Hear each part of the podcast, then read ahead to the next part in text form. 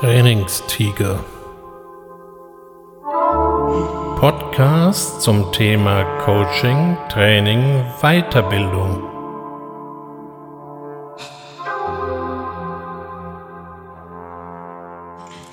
Herzlich willkommen zum Trainingstiger. Also, wenn ich Sie jetzt was bitten dürfte, jetzt hören Sie bitte doch mal zu. Ich weiß, das ist jetzt keine besonders höfliche Einleitung gewesen, aber Sie merken, worum es heute geht, ums Zuhören. Bei einem Format wie einem Podcast ist das einfach. Ich rede und Sie können mir zuhören. Und wenn Sie mir nicht zuhören und ich rede trotzdem, dann stört das eigentlich niemanden, naja, zumindest nicht direkt, weil ich kriege es ja gar nicht mit. Ganz anders sieht das natürlich aus, wenn sich Personen direkt begegnen, sei es jetzt noch mit dem virtuellen Kanal dazwischen oder live und in Farbe, in einem Gespräch, in einem Meeting oder auch in einem Verkaufsgespräch zwischen Kunde und Verkäufer. Wenn wir also über irgendeine Form von Dialog sprechen, ist das Zuhören immer ganz wichtig. Soweit zumindest in der Theorie. In der Praxis sieht das häufig aber ganz anders aus. Und so kommen Menschen zu mir als Coach, die sagen, ich habe ein Problem, mir hört keiner zu, allen anderen wird zugehört, aber ich werde immer unterbrochen. Natürlich gilt es da mal aufzuklären, wer bitte alle anderen sind und ob der oder diejenige immer unterbrochen wird, aber Sie sehen den Kern des Anliegens. Darüber hinaus scheint es verschiedene Formen des Zuhörens zu geben, sowie zum Beispiel das sogenannte aktive Zuhören. Dieser Begriff wird immer gern von Verkaufstrainern im Mund geführt, dass man seinem Kunden aktiv zuhört. Nur, was ist das eigentlich genau? Bevor ich mich jetzt hier mit solchen Sonderformen des Zuhörens auseinandersetze, fange ich doch lieber erstmal an mit den Grundlagen. In der Literatur unterscheiden wir zwischen insgesamt vier verschiedenen Formen des Zuhörens. Die einfachste Form ist das sogenannte akustische Zuhören. So, jetzt haben Sie gar nichts gehört. Ich habe ehrlich gesagt auch nichts gesagt. Aber genau das ist die Grundlage. Wir müssen unser Gegenüber überhaupt hören können. Deswegen reden wir auch vom akustischen Zuhören. Im Hintergrund war es eben relativ still, aber wenn es viele Nebengeräusche gibt, kann es schon mal sein, dass jemand etwas sagt und wir es einfach nicht hören können, weil das, was derjenige sagt, von lauter Nebengeräuschen überlagert wird. Die zweite Form ist das sprachliche Zuhören. Ich glaube, das haben Sie jetzt nicht verstanden. Es war eine Fantasiesprache, eine Lautäußerung, die ich mir gerade spontan ausgedacht habe. Sie konnten es zwar akustisch wahrnehmen, aber leider war ihnen die Sprache völlig unverständlich, und wenn sich dort irgendwelche Inhalte versteckten, blieben sie verborgen. Das mag Ihnen auf Anhieb etwas trivial vorkommen, aber ich sprach doch schließlich auch von Grundlagen. Wir müssen unser Gegenüber also hören können und wir müssen es verstehen können. Diese beiden Formen werden auch gerne als sogenanntes aufnehmendes Zuhören zusammengefasst. Jetzt wird es dann interessant. Jetzt kommen wir zur nächsten Form. Das ist das sogenannte aktive Zuhören.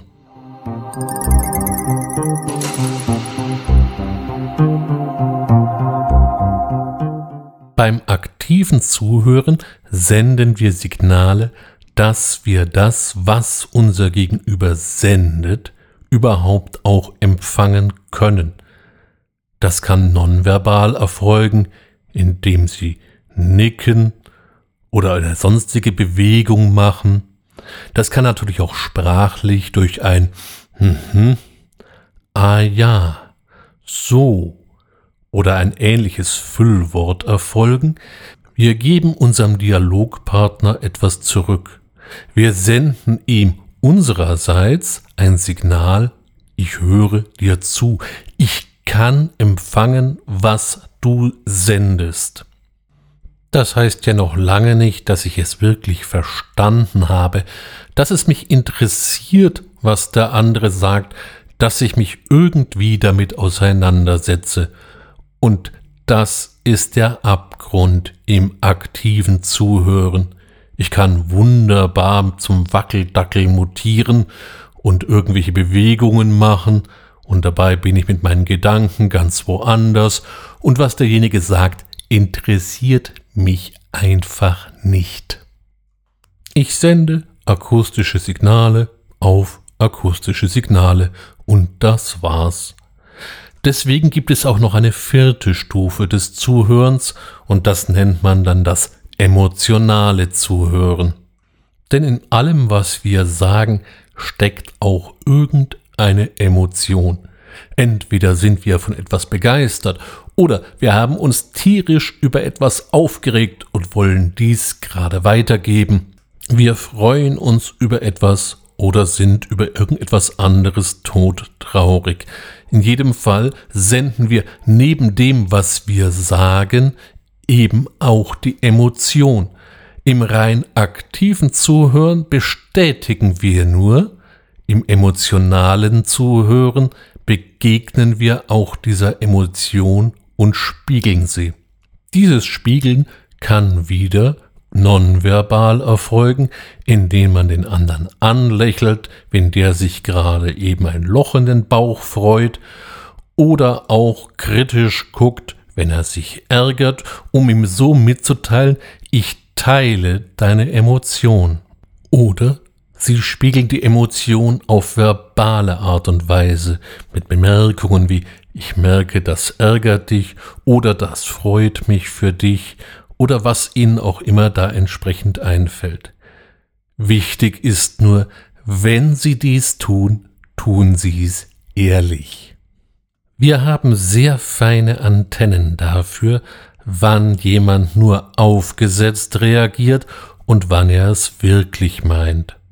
Wenn beispielsweise ein aktiver Zuhörer zu völlig unpassenden Momenten A, ja, hm, sagt, dann ist man schon geneigt, einfach mal aufzuhören zu reden, um mal zu gucken, ob der andere dann so weitermacht. Es könnte glattweg passieren und dann wird's peinlich. Zumindest für den, der so reagiert. Das gleiche gilt natürlich auch für das emotionale Zuhören, wenn die Reaktion gar nicht zu der von Ihnen ausgestrahlten Emotion passt, wird das ebenfalls nichts. Bedenken Sie, wir haben immer unterschiedliche Arten, wie wir etwas senden. Auch wenn wir bewusst nonverbale Signale senden, das Nicken zum Beispiel, das Lächeln ohne was dazu zu sagen, es gibt eine ganze Reihe von unbewussten nonverbalen Signalen, die wir auch senden, die wir weit schlechter kontrollieren können.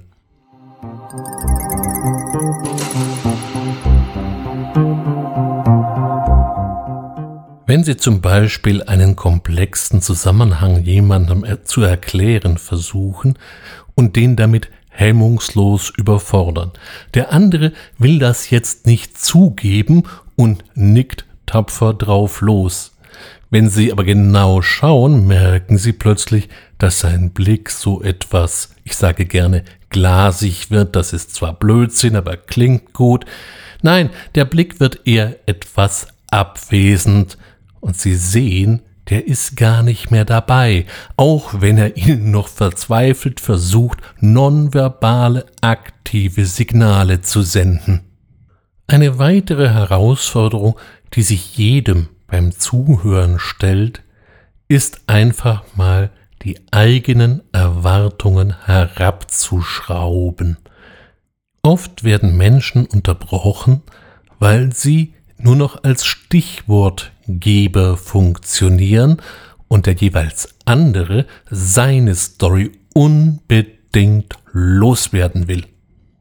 Das heißt, der eine fängt an zu reden und der andere hört ihm so zu, dass er aber nicht den genauen Inhalt erfasst oder auch erfassen will, sondern eher auf das Stichwort wartet, auf das er oder natürlich auch sie reagieren kann. Ein klassisches Beispiel. Ich sage, ich war letzte Woche mit einer Erkältung krank. Ich kann Sie beruhigen, das war ich nicht wirklich, aber soll als Beispiel hier genügen. Ich sage krank und in dem Moment fällt mir der andere ins Wort. Oh, hören Sie mir auf, ich hatte letztes Jahr und dann geht es los. Er interessierte sich überhaupt nicht für das, was ich sagte oder auch nicht, sondern er wartet auf das Stichwort, um selber seine eigene Story loszuwerden. Dahinter ist im Prinzip noch nicht mal böser Wille. Und viele von uns oder fast alle machen diesen Fehler. Von daher ist es auch nicht schlecht, den jeweils anderen, falls er in diese Falle tappt, mal ganz bewusst darauf anzusprechen, so nach dem Motto, ich hätte das aber jetzt gern mal zu Ende erzählt und so direkt mal auch kommunizieren, dass sie das vielleicht gerade mal nicht so toll fanden. Es gibt allerdings nicht nur trotzige Zuhörer, die einfach nur auf ein Stichwort warten, es gibt genauso trotzige Sprecher. So habe ich es durchaus schon erlebt, dass jemand, der etwas erzählt, eine ganz klare Meinung über seinen oder auch seine Zuhörer hat und eigentlich nur auf die passende Reaktion wartet oder auch nur die entsprechende Reaktion ganz gleich, wie sie ausfällt, in seinem Sinne interpretiert, um später dann zu sagen, ich habe es ja gleich gewusst. Sie sehen also, zuhören ist überhaupt nicht so einfach, wie es immer zu sein scheint. Und hier brauche ich diesmal noch nicht mal die Neurophysiologie, sondern wirklich nur die äußeren Umstände. Gutes Zuhören bedeutet also nicht nur, dass ich meinem Sprecher oder meiner Sprecherin Signale sende, dass ich es aufnehme, dass ich es wahrnehme, sondern auch, dass ich die Emotionen, die derjenige sendet, eben auch empfange und als größte Herausforderung vielleicht, dass ich selber einen offenen Geist behalte einfach mal nichts Bestimmtes erwarten, sondern einfach nur zuhören, was der andere sagt. Und wenn Sie das nicht ganz verstehen können, sei es akustisch, dann müssen Sie nachfragen, und sei es verständnistechnisch, dann fragen Sie ebenfalls nach. Daran ist in keinster Weise Verwerfliches. Ganz im Gegenteil, wenn ich mich für etwas interessiere und vielleicht nicht alles mitbekommen habe, sende ich ja damit auch ein Signal, dass ich mich dafür interessiere, sonst könnte es ja zum einen Ohr rein und zum anderen Ohr wieder rausgehen.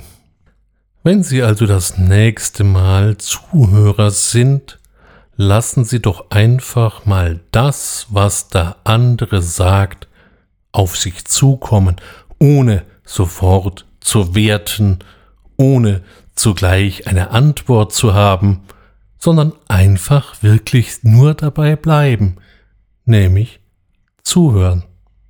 Das hört sich leichter an, als es ist, vor allem in einer Gesellschaft, die mehr und mehr vom Senden geprägt ist und nicht unbedingt von Empfangen. Doch ich sehe es durchaus als ein lohnenswertes Ziel. Es könnte sein, dass es dann insgesamt in der Welt stiller wird, wenn mehr wieder zugehört wird. Dieses wäre kein Verlust. In diesem Sinne hülle ich mich jetzt wieder für heute zumindest in Schweigen, wünsche Ihnen eine gute Zeit, erfolgreiches Zuhören, Ihr Ulrich Wössner.